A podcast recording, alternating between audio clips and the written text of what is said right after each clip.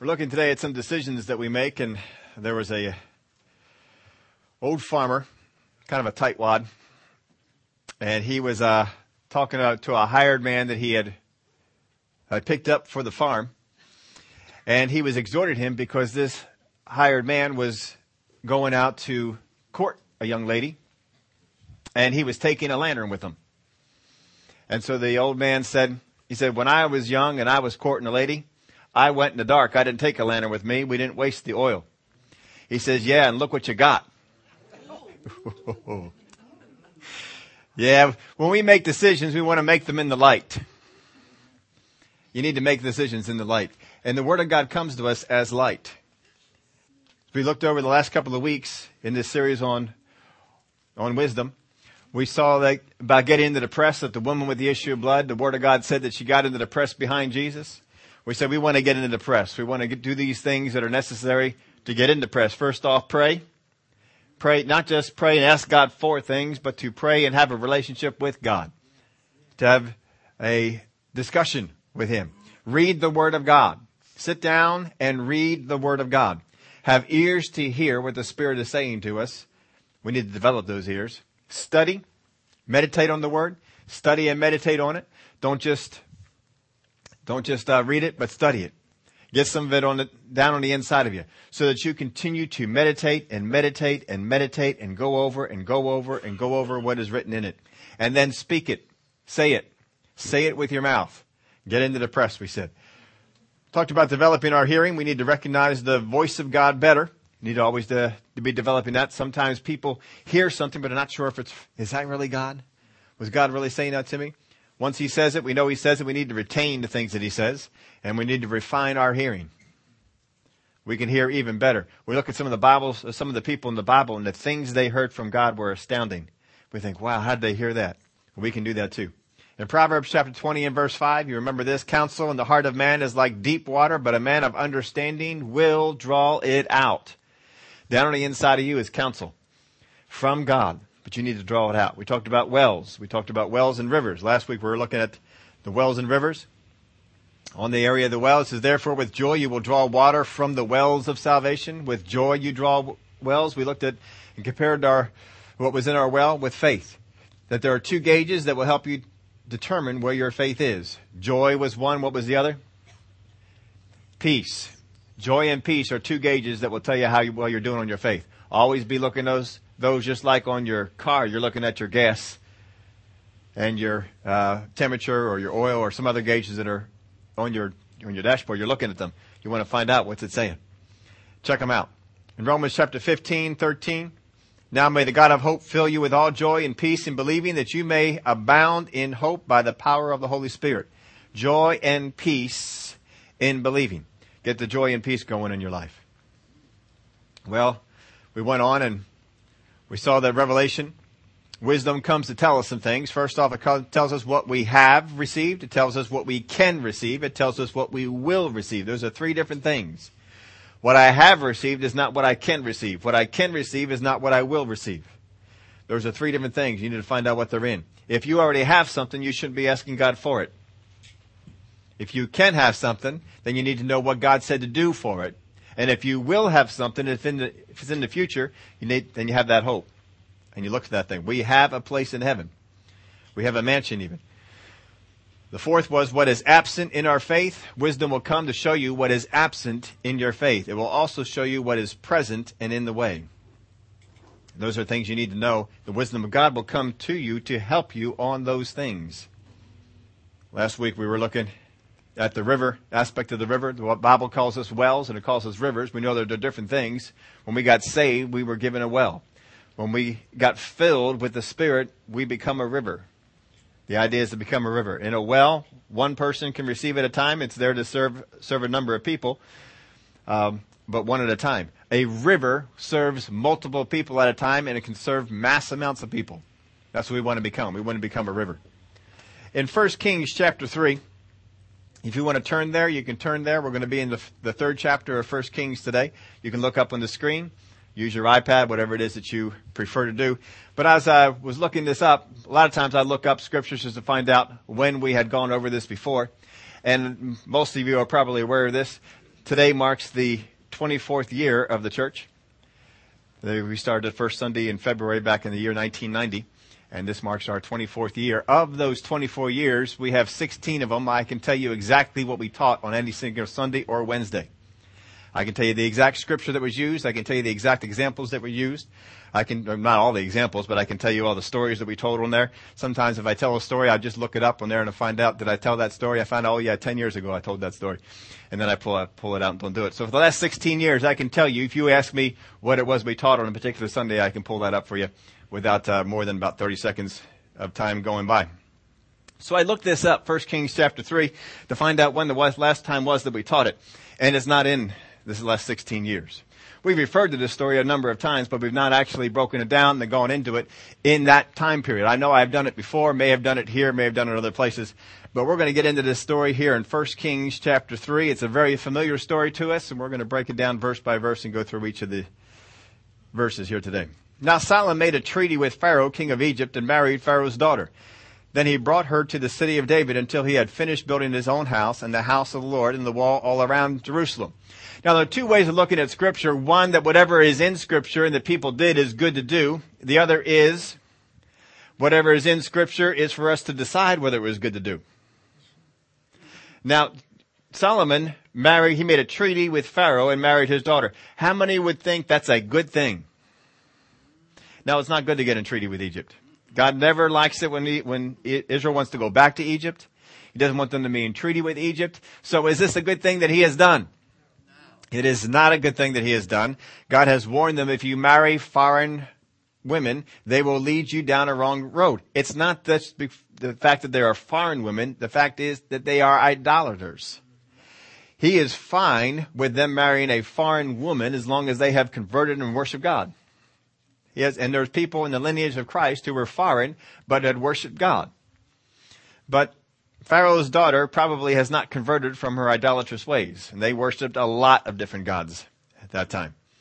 So this is probably not a good thing. So we have the first verse here talking about Solomon. We're not getting off to a really good start. It doesn't say anything about it, but it does, it doesn't get off to a good start. Now keep that in mind because that's an obvious one to us, but there's going to be something else that goes on in these verses that is not a good thing. The Word of God does at least outline it, but it doesn't tell you why. Meanwhile, verse 2, the people sacrificed at the high places because there was no house built for the name of the Lord until those days. And Solomon loved the Lord, walking in the statutes of his father David, except that he sacrificed and burnt incense at the high places. If you don't know what the high places are, I wrote this in your in your. Um, actually, we we have it here. We'll read it through.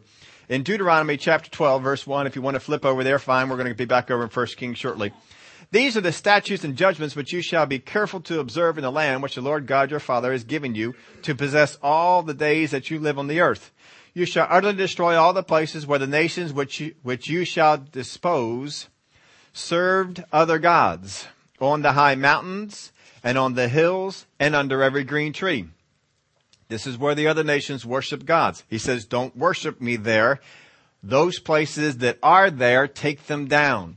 And you shall destroy their altars, break their sacred pillars, and burn their wooden images with fire. You shall cut down the carved images of their gods and destroy their names from that place.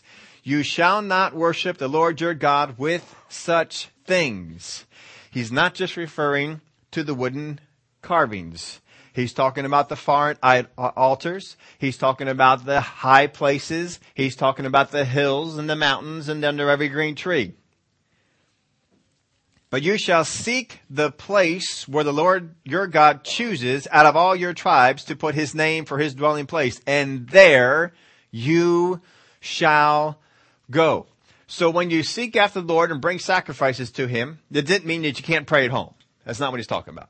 He's talking about the actual uh, formal part of going to God, bringing a sacrifice, seeking the Lord with a sacrifice, so forth. This is what you were to do. You were supposed to come to the place that he put his name at.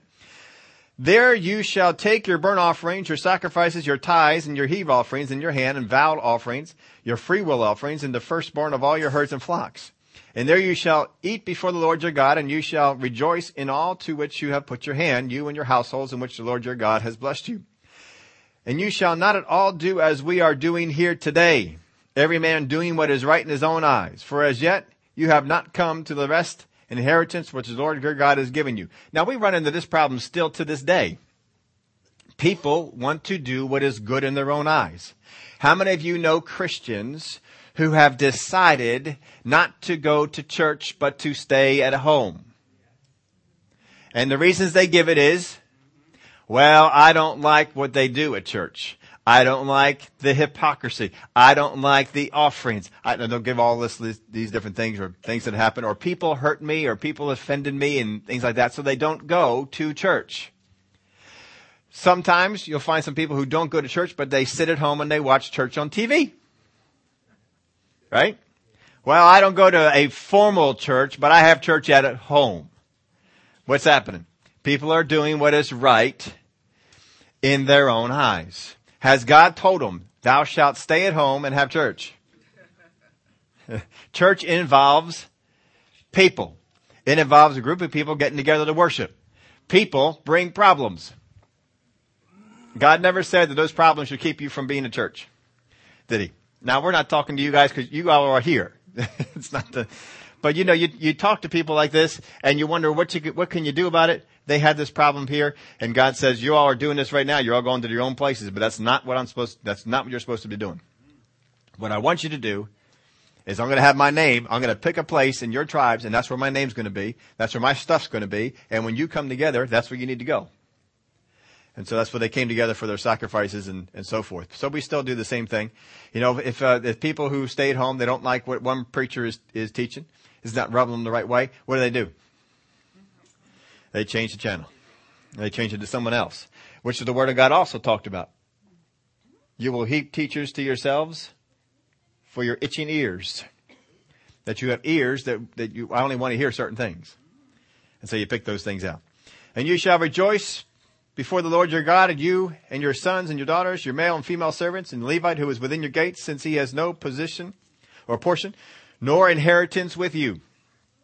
Take heed to yourselves that you do not offer your burnt offerings in every place that you see, but in the place in which the Lord chooses in one of the tribes, there you shall offer your burnt offerings and there you shall do all that I command you.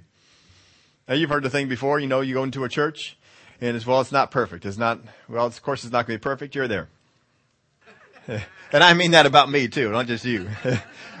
Whenever we show up at church, we are bringing imperfections with us. Each one of us has imperfections. Stop letting the imperfections of each other bother you and get into what we're supposed to be getting into. Iron sharpens iron. We're here to develop each other. We're here to help each other. Let that go on. So anyway, that's what they had done. That's why the, no matter where you go in the Old Testament, you will see a constant number of references to people who would sacrifice in the high places. If you wonder what that is, this is what it is. They may be worshiping God, but they are worshiping God in a wrong way. Understand, God is not happy even if you worship Him in a wrong way. It does not mean He will not speak to you. But just because He speaks to you does not mean He approves of what you do. We're going to see that here in this story. It's very evident in this story. Now the king went to Gibeon to sacrifice there. Is this where he should go? Now think about this. Which king is this again? Solomon. Solomon is the son of under the rule of David, where was the house of God? Now the house had not, the actual temp, tabernacle or temple had not been built yet, but where did all the priests go? David took a particular city in which he put the priest and the worship of God, the Ark of the Covenant. Remember what city it was? Little, little small town? No, it's not a big town. Jerusalem. He took Jerusalem and moved everything there. So everything of, of most, well, most of the things of importance were there. The, the, uh, the ark was at Jerusalem. And this is where they were supposed to go. But he did not. Now the reason for it was he went to Gibeon. Gibeon was kind of like, um, if you had a capital, it was sort of the, uh, here's a good, good thing. Phil, uh, Philadelphia is not the capital of Pennsylvania, though most people might think it is because it is the most well-known and biggest city of Pennsylvania. What is the capital? Harrisburg. Ha- really? Harrisburg. That's our capital. You, you got Pittsburgh, you got Philadelphia, much bigger cities, but the capital here is Harrisburg. Uh, amazing. Philadelphia was the capital of the entire country. It is not the capital even anymore of Pennsylvania. It's just a large city. So Gibeon is kind of like the secondary spiritual place of worship. If I put in some references into in there, I'm not going to look them up now, but if you look them up, you're going to find out that the tabernacle and the bronze altar were at Gibeon. They set them up there. So he went to Gibeon to sacrifice there. Is this what God wants him to do? No. It does not mean you cannot pray or have a conversation with God in any other place, but it means if you're going to bring a sacrifice, where do you bring it?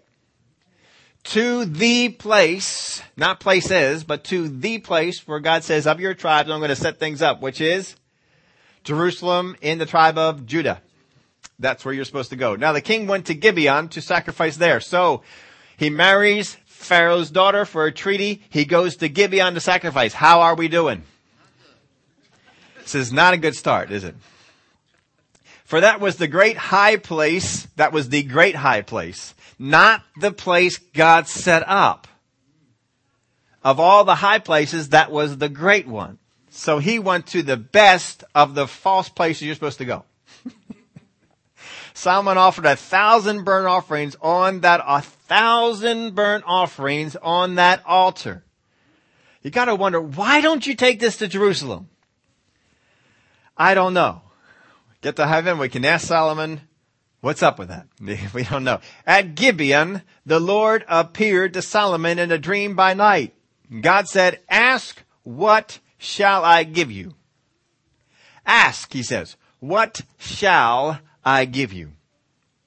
Understand this is the mercy of God. It does not mean that he's in the right place. It does not mean he's doing the right thing. It does not mean he is off to a great start. But God still says, ask, what shall I give you? I want you to ask me something. And I want you to tell me, what is it that I can give you? Wouldn't that be a great, great thing? What shall I give you? Now notice he doesn't say, what do you want? He didn't say that, did he? He didn't come up to Solomon and say, Solomon, what do you want? Made all the sacrifice. You brought a thousand uh, sacrifices here. What do you want? He doesn't say that. He says, what shall I give you?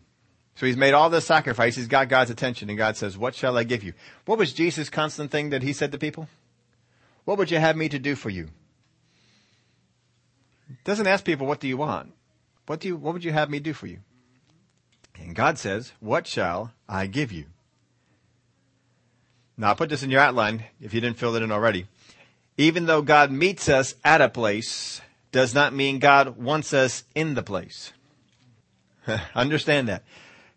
Even though God meets us at a place, does not mean that God wants us in the place. Have you ever heard of somebody who got born again in a bar? In a strip joint? In a bad side of town? You know what? God will reach you wherever He can get you. It does not mean He wants you where you are, but He wants you saved. He wants you reached. He wants you brought in. God will go in some of the most despicable places to get His kids. Just think of it this way. What place would you go to rescue your kids? Would you look at, oh, that's kind of dirty. I don't want to go in there. Junior, can you come out? no, we'd, we'd go in, wouldn't you? We wouldn't be thinking about it too much. So verse six, and Solomon said, you have shown great mercy. Now understand the contrast here. When God speaks to us, it's not very long generally. When we speak to Him, generally it's a lot more wordy. God speaks in like one sentence things here and there. Most of the time it's one sentence stuff. Well, a few times you see it a little longer, but Solomon said, You have shown great mercy to your servant David, my father, because he walked before you in truth and righteousness and in uprightness of heart with you. You have continued this great, this kindness, great kindness for him, and you have given him a son to sit on his throne as it is this day. Now, O Lord my God, you had made your servant king instead of my father David, but I am a little child. I do not know how to go out or come in. That's an interesting opinion of himself. I don't know how to go out or how to come in. He's king. Most people that are king don't have this opinion of themselves. They have a little bit more inflated opinion, opinion of themselves, but this is his. I don't know how to go out. I don't know how to come in. And your servant is in the midst of your people whom you have chosen a great people too numerous to be numbered or counted. Would it be that all people that were leaders in the world would view the people they served as the people of God? Would be, view the people that they served as someone outside of themselves? Would view it as someone who was not just there to get them the things that they want? But here we have Solomon. Your people, whom you have chosen, a great people, too numerous to be numbered or counted. Therefore, give to your servant an understanding heart to judge your people, that I may discern between good and evil. For who is able to judge this great people of yours? What was it that everyone knows that Solomon received? Wisdom. What does he actually ask for? Discernment and understanding. Remember we brought these boxes out? The wisdom of God contains understanding. Understanding contains discernment. Any other wisdom is empty and it will not have these things. He asks for discernment and he asks for understanding. So Solomon responds, response shows first off his humility. If you're going to be a good leader, you need to be humble. Understands his foresight and third, his desire. His humility, his foresight. He knew what was up. He knew what he was going to face. And his desire. His desire was to serve the people of God. His desire was to do a good job for the people of God, to help them out. Now compare this to his brother his brother's attitudes. Amnon was the first one we came up to. Amnon was in love with his half sister. And he conspired with a friend of his and they got this way and basically raped her. And then he didn't want anything to do with her. And Absalom was very mad at that. And his father took no action against, against Amnon. And Absalom rose up and killed him. And then Absalom was banished from the kingdom for a few years until they worked the thing out and he came on back. Uh, Absalom then tried to usurp the throne from David. He thought that he was ready. He thought that he was, was all that. And that he was better than David and looked at the things that David did as being weak and not as good. Even though David was anointed and gifted by God, Absalom saw an opportunity and he conspired for a number of years until he took the king, tried to take the kingdom and he lost. Then there was Adonijah who thought that the birthright should fall to him and he wanted to be king. And when David was dying, instead of Solomon, though it had been said that Solomon would be the, the king, Adonijah tried to take the throne. And his wife came to, Bathsheba came to David and said, Adonijah is trying to take the throne. You need to do something. So he made Solomon king in front of everyone, and Adonijah was was uh, stopped. But these are people in the same household have a different attitude. Don't just think just because your kids don't reflect the same attitudes that you do that you necessarily did anything wrong. Sometimes they just haven't responded right themselves. You do the best that you can. You put those things in front of them, but understand your children will make their own decisions. So we see that Solomon's motivation for the request is the people. What a great way to, to, his motivation for this is the people. In James chapter 4, verse 3, you probably know this scripture. You ask and do not receive because you ask amiss that you may spend it on your pleasures. Too often our requests are not made in regards to the people of God, to the desires of God. They are made for our own desires and for our own pleasures. And James tells us that's why you ask and do not receive. It's because your motives are wrong. Verse 10. So he makes his request and then the Lord comes back and answers. The speech pleased the Lord that Solomon asked this thing. Then God said to him, because you have asked this thing and have not asked long life for yourself, nor have asked riches for yourself, nor have asked the life of your enemies, but have asked for yourself understanding to discern justice. Behold, I have done according to your, to your words.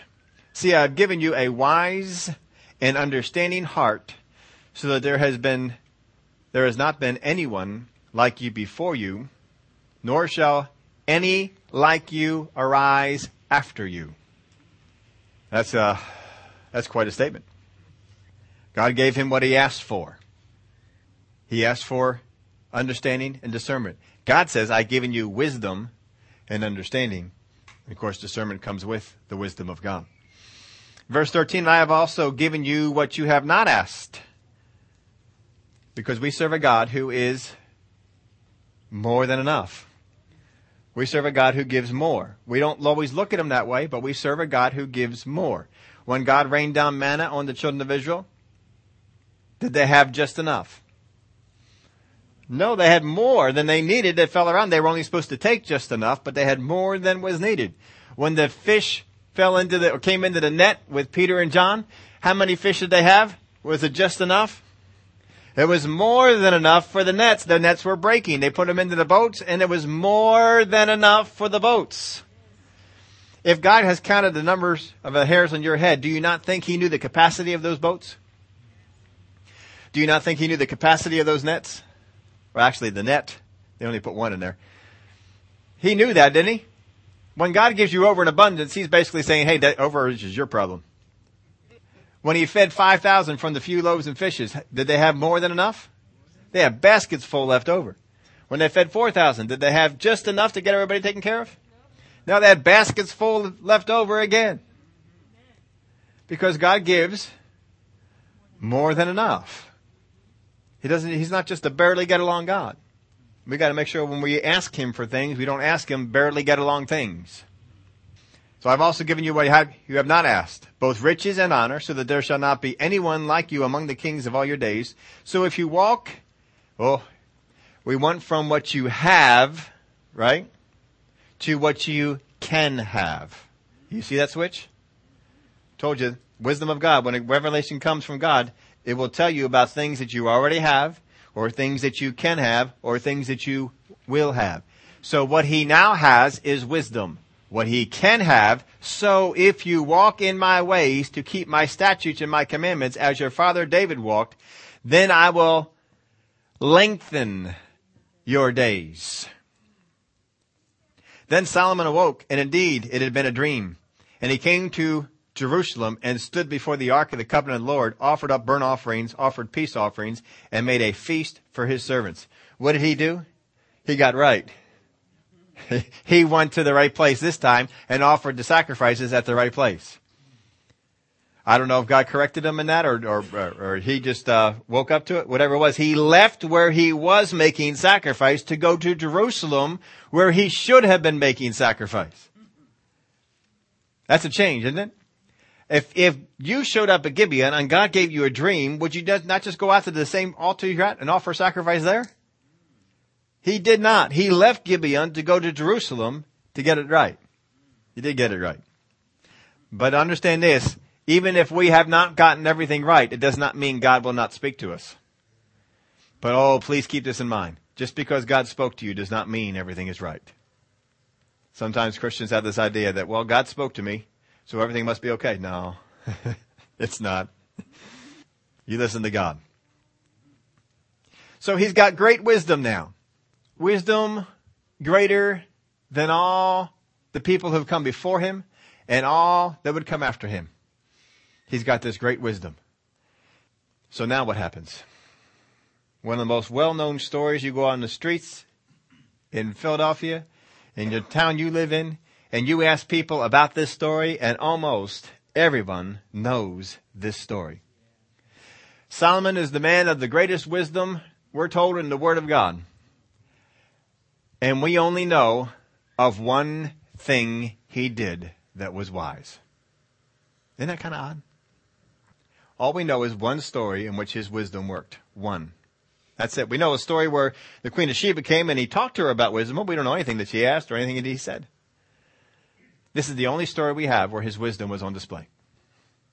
The only one. I always thought that was odd. The wisest man. How about we put a couple of stories in there? Jesus was the greatest healer to come on the earth at his time. Don't we have more than one healing story? He was the greatest teacher that ever come on the earth. And don't we have more than one teaching? Yeah.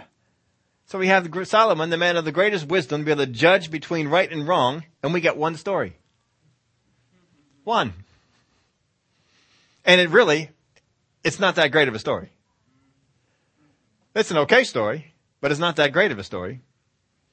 We get one story. I don't know. I wonder why that is. We get more stories about the things he did that were foolish than the things that were done he did that were wise. Now two women who were harlots came to the king and stood before him. Well, that's kind of enlightening right there the situation. I think it is utterly amazing that a king with all the splendor that Solomon has around him, that of all the people in the kingdom who get to come before the throne and have their matters settled are two harlots, outcasts of society. Now Moses had set it up that there would be judges, uh, uh, people of tens, people of hundreds, people of thousands. You would think that somehow they had to work through the system they didn't just bring the matter up and it went right to the king. Somehow this had to work through the system and no one could figure out how to settle this thing. And that's probably why it came to the king because it was the matter of a life of a baby. However it was, we may have to wait till we get to heaven to find out how this story made it in and how these two women are the ones that were talked about and how they got an audience with the king. Solomon is the third king. They kind of have it down as to how you treat kings. And you don't just let anybody into the chamber. Because some people want to hurt the king. So it's kind of guarded. Two harlots come in, stood before him. And one woman said, Oh my lord, this woman and I dwell in the same house. And I gave birth while she was in the house. Then it happened the third day after I had given birth that this woman also gave birth. We were together. No one was with us in the house except the two of us in the house. Well, they've identified a number of things about it. First off, these are two women. They don't have husbands. Their occupation is they're a harlot. The children are born out of wedlock. They may not even know who the fathers are. And this woman's son died in the night because she lay on him.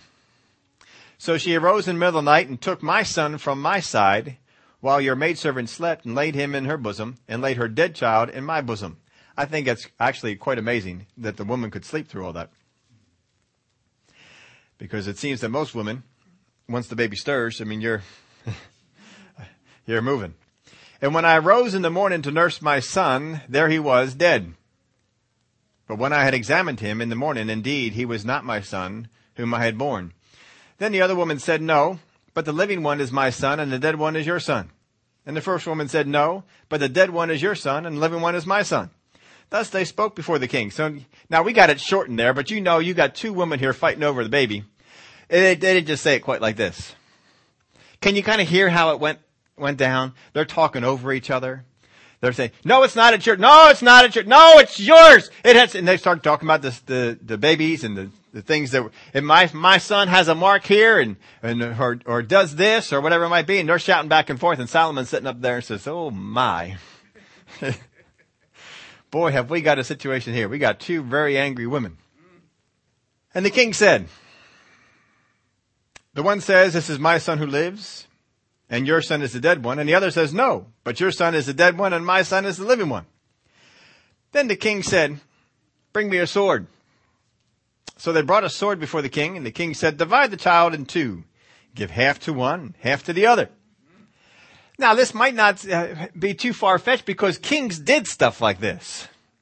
Because who's going to bring a king to judge? Who's going to, who's going to judge the king? Now, we're set up in a system here where we're supposed to have checks and balances. Our current president is bypassing those checks and balances. It makes me quite angry when I hear him talking about wanting to bypass Congress. Anybody watch the speech last night, the other night? I did not. I did not watch it. I heard some of the things that were said. One of the things that struck me the most was when he stood up and said that he was going to bypass legislation, and the Congress applauded. Well, half of the Congress applauded. Half of those Congress people think they're irre- irrelevant. Our Constitution is set up that no president can pass a law by himself, but a Congress passes a law, and a president signs it.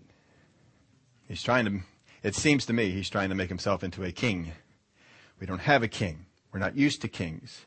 This is a king. This king can decide to kill you. And no one brings him to justice. For him to bring out a sword and to threaten to kill a baby is a very real threat. It is not like it is today. If someone were to do that, you would say, You're kidding me. You're not actually going to do that. This is a real threat. Don't listen to this story and think that that woman thought at any moment that this baby was not going to be killed. This is how kings behaved.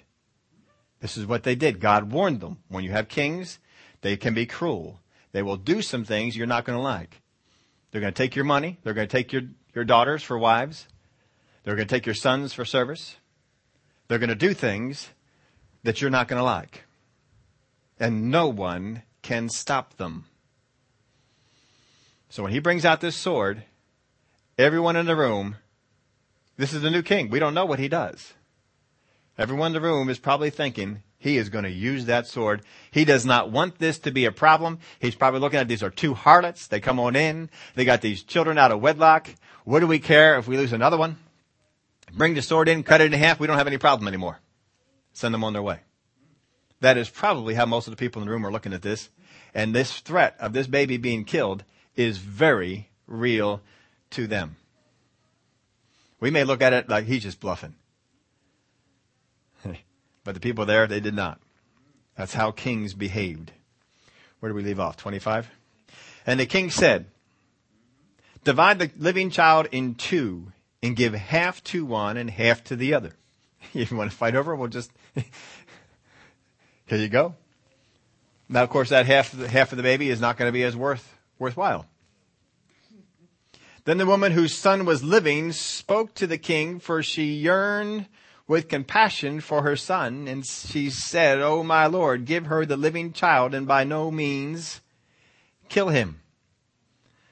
But the other said, Let him be neither mine nor yours, but divide him. So the king answered and said, Give the first woman the living child. By no means kill him. She is his mother. And all Israel heard of the judgment which the king rendered, and they feared the king, for they saw that the wisdom of God was in him to administer justice. Now, it is quite a, a, good thing, and we all see, understand what he did. He tapped into the motherhood of the, of the child. And God gave him that insight to, to see that understanding and said, look, understand the heart of the mother. The heart of the mother does not want to see the child die, even if she cannot be the one to raise him. Remember Moses' mother? And what she did? Even if I can't raise him, I would still rather him be alive. That's the heart of a mother. And so that's, that's how Moses was, was, uh, uh, put into the house of Pharaoh. But it's a, it's interesting this in a number of ways. First off, God took an interest in the matter of two harlots, two people who were living a life of sin. God took an interest in a child who was born out of wedlock. If God has an interest in the live child here, would you not also assume that he had an interest in the dead child? I would. If he has an interest in the one harlot's son, wouldn't he also have an interest in the other? But the other child died, didn't he? Was killed in the night when they rolled over and, and smothered them. The people who teach that babies go because God takes them don't understand Scripture. God cared as much about the child who died as a child who is well. But things go on on this earth that God does not want, that God does not desire, and that God does not ordain. And that child dying was not God's part of it. It was their fault. They were doing things that they shouldn't have done. Apparently, you know, you don't sleep in the baby with the baby in the bed. That's the thing we all know now. And they had done it. They probably had uh, reasons to know that they shouldn't have done it. Whatever reason they were, they were doing that. They endangered the life of the baby, and the baby died. But he understands the heart of the mother. And so what he wants to do is to activate it. Now I want you to think about this for just a minute. How would we solve this problem today?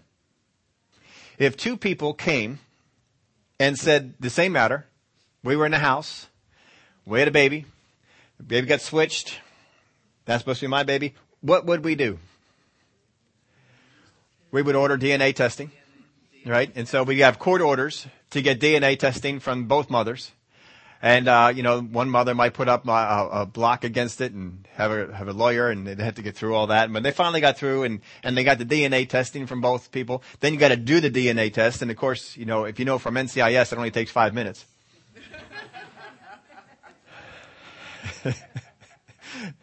No, it takes a it takes a little longer than that, doesn't it? I think it takes a week or two, doesn't it? It takes. It's not something that medical people. How long does it take, Ray? A few. It's a, it's a few weeks. It's not just a few days. It's a it's a few. Uh, all right, but it's not going to happen the same day. We're not going to get it the same day. It's going to be down the road that we're going to get this. We're all kind of used to TV and, and what's going on with that. And well, it's just not quite, quite going to be that quick. So we would do all the DNA testing. And then when the DNA test came back and we find out that this is the mother of the, of the, of the child, what would happen then? There would be an appeal. Exactly. There would be an appeal. And the child all this time would be in foster care somewhere. And uh, if the didn't work out in the first foster care, he might be moved over to a second foster care. And we don't know how well he would be taken care of in that foster care system, but he would be in the foster care system while the uh, DNA tests were being done, and then while the appeal was being done, and the, the appeal comes back and it didn't go through, and we decided to appeal again, we would be in courts for, and it could go for months before this thing is even settled. And by the time the child, who was an infant, was taken from the baby, by the time the child is brought back and given to the mother, the child does not know who the mother is. Is that a good way? It's not a good way. But we think of a lot of times that we have improved society. With all of our neat things that we do, we have improved things. And here we would, if we were to take this situation, we would make a wreck of it. We would hurt the child. We wouldn't get the thing. We may not even get it right. How many times have we heard of situations, maybe not quite like this, but situations where, well, just because of the legalities of it and because of the way things played out, the child has to go with the wrong mother. We would think that's un- unright, that's not right, that's an injustice there. But, but see, the wisdom of God will come in, and the wisdom of God will help us to cut through red tape like nobody's business and it'll help you. It will help you discern what is valuable, what is not. It'll help you discern what is right and what is wrong. It'll help you understand how the thing works.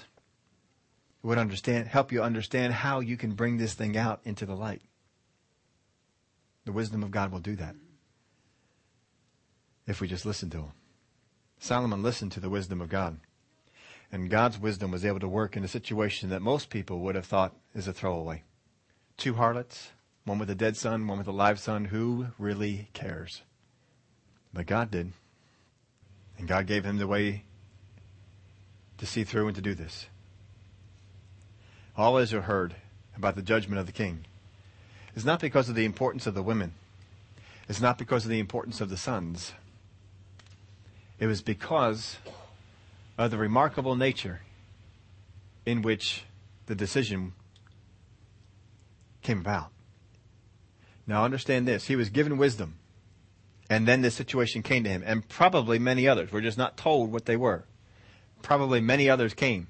Whatever we receive from God, how many of you believe that you have received something from God? A gifting, a talent, an understanding, an ability. You have something that you have received from God understand whatever we receive from God will be tested.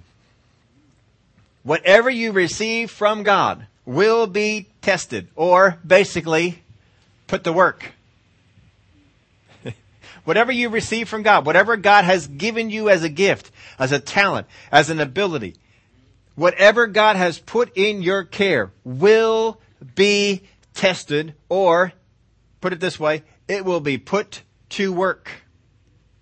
Paul was given an understanding of the church age. Was it put, was it tested? Jesus was given the ministry of prophet, priest. He was a healer. Was it tested? Whatever God gives you, it will be tested. Don't think it's strange. Because the enemy wants to take whatever was tested and get rid of it or whatever you have, he wants to test it to the point that you stop using it, that you stop working in it. He wants to put enough obstacles in your way that you quit.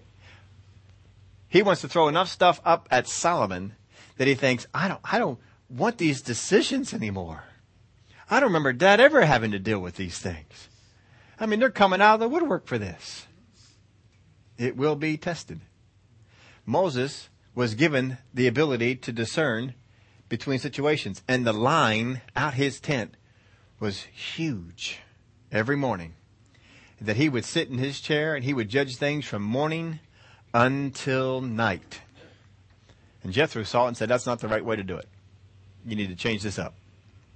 Whatever we receive from God will be tested, or basically, it's going to be put to work. We are not given gifts just to be good at something. God has not given you gifts just so that you can, you can be good at something. You can say, hey, I'm good at that. Uh, that's, that's not it. If you got a gift from God, it's going to be used for the kingdom. When you use it for the kingdom, it's going to be tested. It's going to be tried. It's going to be put to work. It's all right. You're up to it. You got a gift. You're going to use that thing. Now, the two women, they're harlots. They both had sons in the same way, out of wedlock, around the same time. And God cared about both the women and the sons. I want you to take you over to a story, Mark chapter 6. You might not think this story is similar, but by the time we get done, hopefully, you'll get to see that there are some great similarities in with this story. Mark chapter 6, verse 42. So they all ate and were filled. This is one of the feedings that they had done of the great uh, numbers of people. And they took up twelve baskets full of fragments and of fish. Now those who had eaten the loaves were about five thousand men. Now counting the wives and the children. Immediately he made his disciples get into the boat and go before him to the other side to Bethsaida, while he sent the multitudes away. So here's Jesus. We just got done feeding the 5,000. He administered, he had taught these people for a number, for a long time, and then fed them so they go on their way. He took his disciples, he put them in the boat. You guys get over in the you go over there. That's where we're going next. You guys go. Go over to the other side. He takes the multitude of people and he sends them away. Y'all need to go. I'm not feeding you anymore. You need to get out of here. You need to go. And he sends them all away so that he is by himself. And when he had sent them away, he departed to the mountain to pray. Who's with him? Nobody. He is by himself. He has ministered all kinds of teaching for a long period of time, fed everybody with this miracle of the feeding of the 5,000 and he decides what I need right now is to pray. But I need to pray alone. So he puts his disciples in a boat and he sends them off. He takes the multitudes and he sends them away. And he is there by himself. How many times, well, I'll tell you what, most Christians, when they need to pray, don't even know it. Most Christians mistake being tired with a need to pray.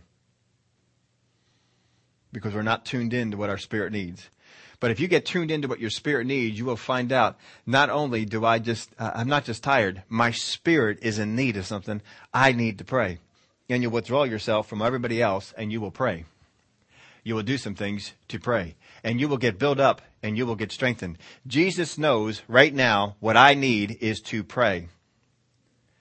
But he also apparently has an engagement on the other side and he sends his disciples to it ahead of time. Many times we have come to the decision that even though I need to pray, even though I need to read the Bible, even though I need to study, even though I need to do some things in the realm of the Spirit to build myself up, to get myself ready, I don't have time. How many times have we thought that? Or been in that?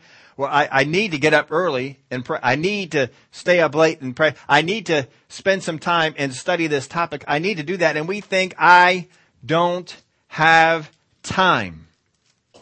We've done that often, so many times.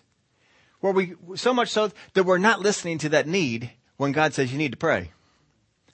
You need to pray and we turn it off and we don't go. And we wonder, why is it we get ourselves into trouble? Why did this bad thing, why did this situation, why did this decision come up and I, I made the wrong decision? Why did this stuff come up? We don't know. So he stays back and prays. And he sent them away. He departed to the mountain to pray. The disciples, get this, understand, the disciples are in the boat. They are on the way to the next place they are supposed to go. Jesus is going there as well. They're on the way to the place they're supposed to go. The multitudes, they, they went some, we don't care where the multitude went, they went home. Jesus has to get to where the disciples are going. Now when evening came, the boat was in the middle of the sea. They got halfway there. Isn't that where the middle is? So if you are in the middle, you are halfway home. We don't know if they struggled getting halfway there. We don't know if this is just normal. Now when they, evening come, the boat was in the middle of the sea and he was a, he was alone on the land. They're halfway across the sea. He is alone on the, this is real important. You gotta get this down. Get the picture of this. They're halfway on the sea. He is alone on the land. What has he been doing in the time that they've been halfway across the sea? Praying. They were busy getting themselves over there. He was praying. He needed to pray alone. He did send them on, on his way. Now, now when evening came, the boat was in the middle of the sea and he was alone on the land. Then he saw them straining at rowing. For the wind was against them. So they were having a little bit of a battle there. And they're all rowing. Rowing hard. You might think, how many of you think right now Jesus is seeing them straining, he's feeling sorry for them? Man, look at that, they gotta work so hard, or they're rowing. How many of you think Jesus is feeling sorry for them? Alright, let's go on. So he saw them straining at rowing, for the wind was against them. Now about the fourth watch of the night, he came to them walking on the sea. And he would have passed them by. Right? Which means he was alone in the land. They were halfway. They were straining. He saw them straining. He finished up what he was going to do. And about the fourth watch of the night, he set out to get to where he was going. He's walking on the water. And he made better time than they did in the boat. And would have passed them by, which means he would have been there and they still would have been rowing and he probably would have had supper ready for them or something like that when they got there. Now get the, get the picture of this. Jesus knew I needed to, I need to pray in order to be ready for what's on the other side. So he stays back and he prays. The disciples just get into the boat. And they go. I don't know if they argue with Jesus. Jesus, how are you going to get there? You don't have a boat. You're, we have the only boat. Don't worry about it. I got it covered. He walks on this and would have passed them by, which means, get this, doing, getting across on the sea the natural way with the boat is not as efficient as the way Jesus was going to do it. Because Jesus passed them. Would have passed them. He caught up with them and would have passed them by. Which tells us this. We all are doing a lot of things the hard way. And if we did things the right way, life would not be as hard as it is.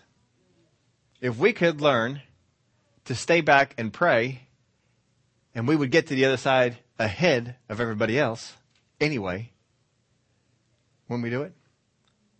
And when they saw him walking on the sea, they supposed it was a ghost and cried out, for they all saw him and were troubled. But immediately he talked with them and said to them, Be of good cheer, it is I, do not be afraid. Then he went up into the boat to them, and the wind ceased. Could the wind have ceased when Jesus was not in the boat?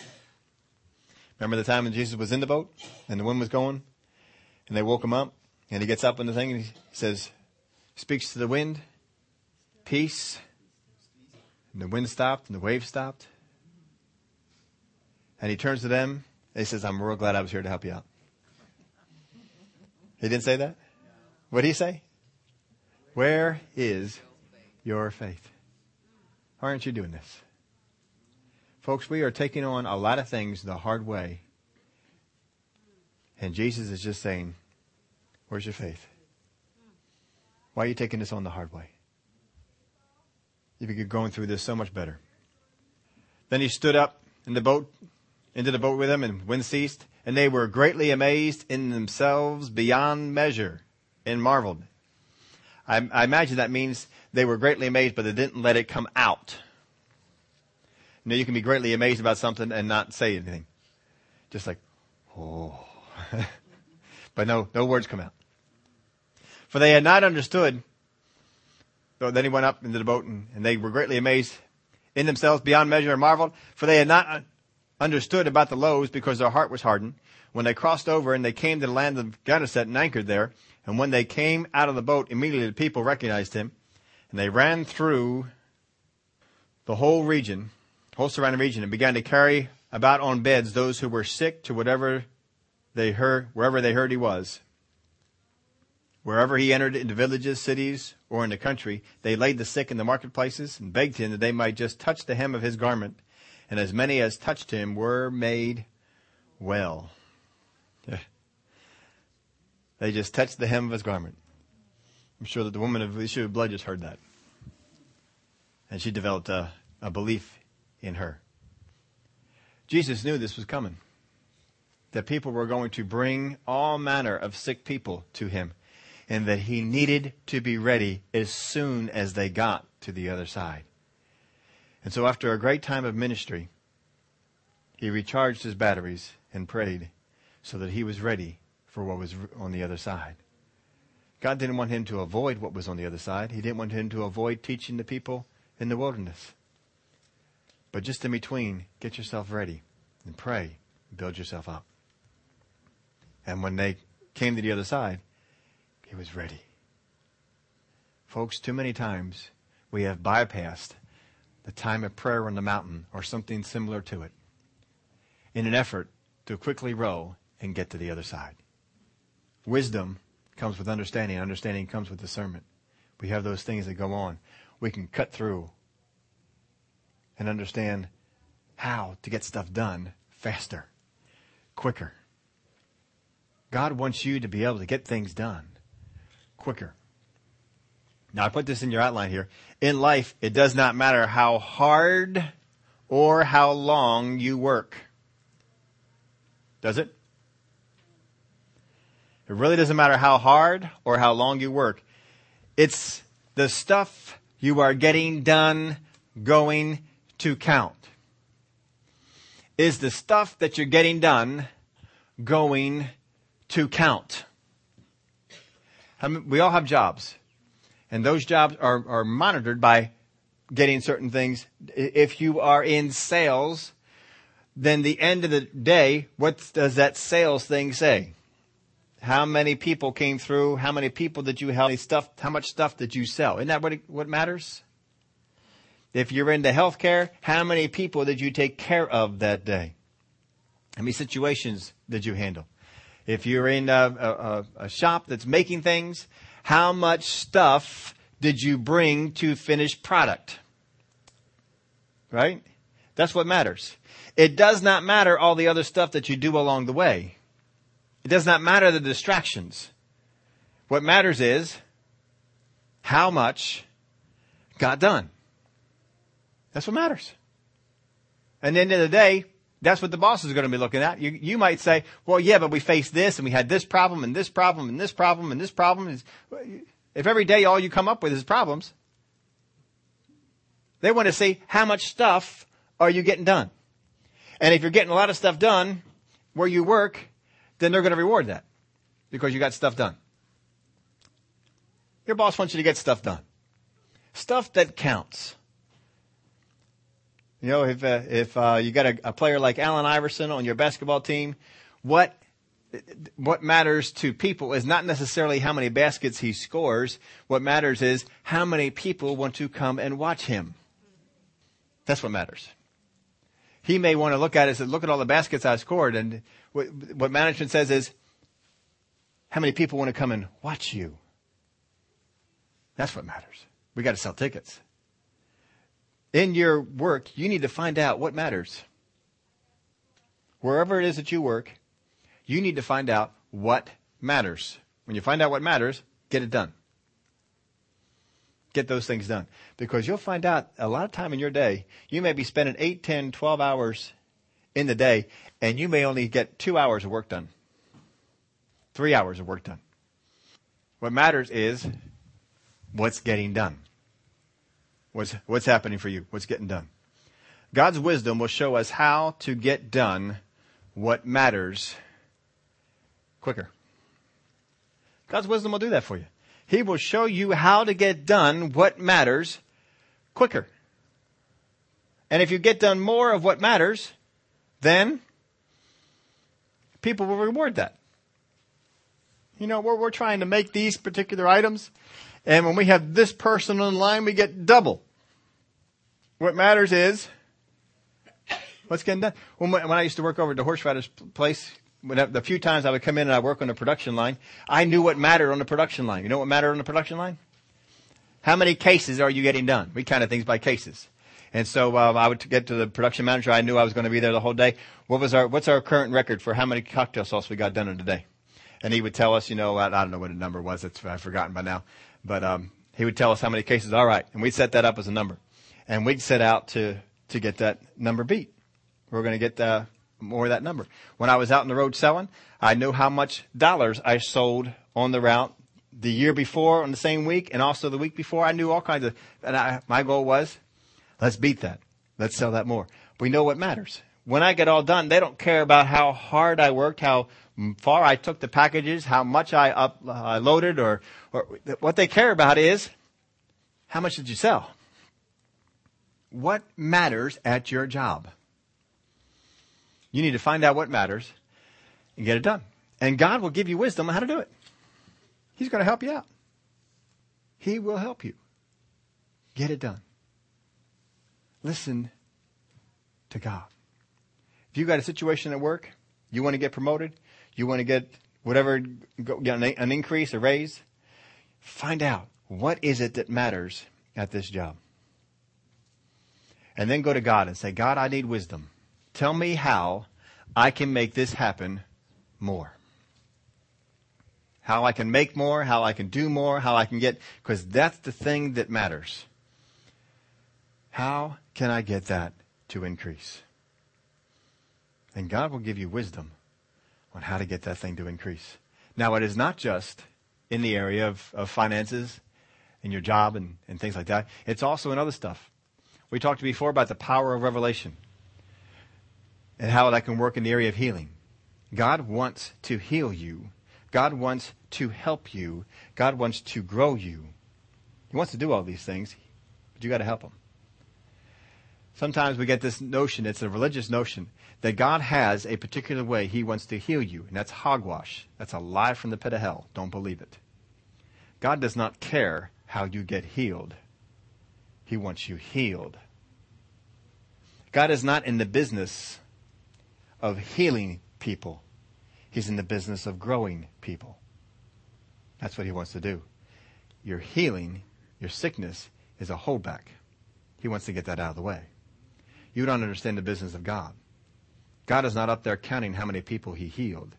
He looks at how many people have we saved. How many people are we making disciples? That's what counts to God.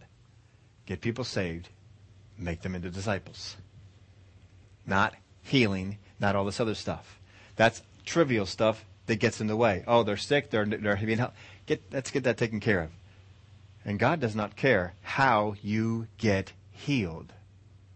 With the woman of issue of blood, it was not that the only way she could be healed or the way that God ordained her to be healed was the way that she did it. What was, the fact is, she got her faith around something. If I just touch the hem of his garment, I know I shall be healed. We just saw in the story some other people had. They just touched the hem of his garment and they got healed. If I can just sneak up and I just do that, just the same way they got healed, I can do this. I can get healed.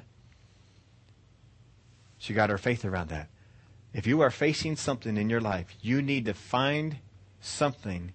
Listen to God. Hear from God. God will speak something to you that you can get your faith around. Oh, I can believe that. Might be a stretch, but I can believe that. And God will come through. But don't just sit there and say, well, I hope that God moves somehow. I'll just go out here and we'll just, no. What is it that you want God to do? When people came up to Jesus and they, he'd say, what do you want me to do for you? Well, just help me any way you can. No. What do you want him to do for you? Get your faith on it. Whatever it is that he's saying, get your, get your faith around it. That's, that's how we can do it. That's how we can do it. Some of you, it might be, Father, I can get my faith around getting healed if I go to the doctor, if I get an operation, if I get this work done, if I get this procedure done. Some of you can get your faith around if I, if so and so or if someone just comes in and lay, lays hands on me, I know I'll receive it. Some of you can say, Father God, I'm just going to use, I believe I can just use the name of Jesus and this thing will go. Whatever it is, just get something to get your faith on. You need to have something that you get your faith on, that revelation comes to you because God wants you to get it done quick. He wants you to get it back to the work of the kingdom. The work of the kingdom is getting people saved, making people disciples. That's the work of the kingdom. That's what counts. You can get into the kingdom sick, but it's a whole lot better if you go in there well. If you live this life well. That's what God would prefer that you do. But that's the, that's the goal of the kingdom. What's the goal of your life? What counts? What matters? The talents that God has given you, are they coming under test? You got some tests going on? That's all right, it's normal. Are you focusing on what God wants? Are you getting done what God wants to do? Are you listening to God when God speaks to you about what you're doing? Because for some of us, our focus on our job has been wrong. We're focusing on the wrong thing. And every time we get these things done, you think that your, your job is to talk to people and make everybody feel good about working there. But that's not what your boss feels. You may go through the day and help three or four people in their situation. That's great. But that didn't help you with your overall goal. Listen to God. God will speak to you about some things to help you get it done. There is a good way, and there's a better way to get some things done. The Word of God has some wisdom for us on that. Would y'all stand up with me? We have Communion Sunday here today. We're going to receive the elements because this is a representation that God says, I have a better way. In the Old Testament, people brought sacrifices to a particular city, a place where I put my name. And he says, I got a better way for that. I'm going to make one sacrifice for all of you. And all you have to do is receive it. I'm going to put all sickness and disease on my body. In this way, you don't have to bear it. He says, I got a better way. Too often, Christians are out there, we're trying to reinvent what God has already done. Understand, our God has made a better way for us. It's there for us to, to walk in. There for us to do. On the night that Jesus was betrayed, he took the bread and he broke it. He said, This represents my body, which was broken for you. As often as you do this, do this in remembrance of me. Because too easy is it for us to forget what God did and begin to do it ourselves. Christians all over the world think their sickness, their disease, their infirmity is their cross to bear. And they say, we'll bear it willingly. We'll do what God says we need to do. It's not what God said. We're not following after what the boss has said. Let's listen to the boss. He's our boss. He's a good boss. He loves us. Steered us down a good direction. Good place to go. Has everybody been served? As we eat this together, the Word of God says that when we come together for communion, we judge ourselves so that we aren't judged. Make sure you keep your heart right. It doesn't mean that everybody loves you. It just means as far as you're concerned, if anybody who's done you wrong came up to you today and say, I'm sorry, you'd forgive them. That's all. You would, if you ever say, well, I don't care what they say. They come up to me, I'm not forgiving them. Uh, that's not the right attitude. Now, you need to change that one. You need to make it right. As we eat together, let's remember on his body is put our sickness, our disease, our infirmities, so that we do not have to bear them. It doesn't mean that you won't bear them or that it's automatic. It means you don't have to bear them. As we eat together, let's remember what he did. On the same night after supper, he took the cup and said, This represents the blood of the new covenant. The old covenant, the blood of bulls and goats, covered up sin. Blood of Jesus washes it away. Don't ever let the enemy put you in a mentality that says your, wa- your, your sins have been covered up. They have not been covered up. They have been washed away. they've been cleansed. You stand before the Father, righteous and clean. Let's remember what he did for us on the cross. Susan has a prayer, report. I hurt my foot Thursday night. Um, by Friday night, I was in severe pain. Uh, she, yeah, she called over to the house and she, and her and I, we prayed, uh, over the phone. And, uh, the next morning I woke up pain free. Wow, that's good. That's, that's good. And Susan also has, uh, uh, my two, two latest books are coming out in print this month. I thought the one was already in print. Oh, the two, okay. Great. So we got two more coming out in print. That's always a, a good thing to, to see. So that's, uh, that's happening. Uh, I guess God only worked in Susan's life this week, so we'll have to see if we'll help out the rest of us here during the rest of the, the time. Remember, write down whatever it is that God's doing. Nothing's too small. Don't ever think that anything's too little. Um, God, it just helps people to know that God's God's busy, God's working. I know God was working some of your other lives. I mean, sometimes we just don't think to write it down, or we didn't remember until after. Oh, I should have written this down. And as you get things during the week, if you want to put them up on Facebook, text them over, uh, thing like that, we'll make sure that we have them in here for uh, for everything on the on the day. But we're going to set up here for the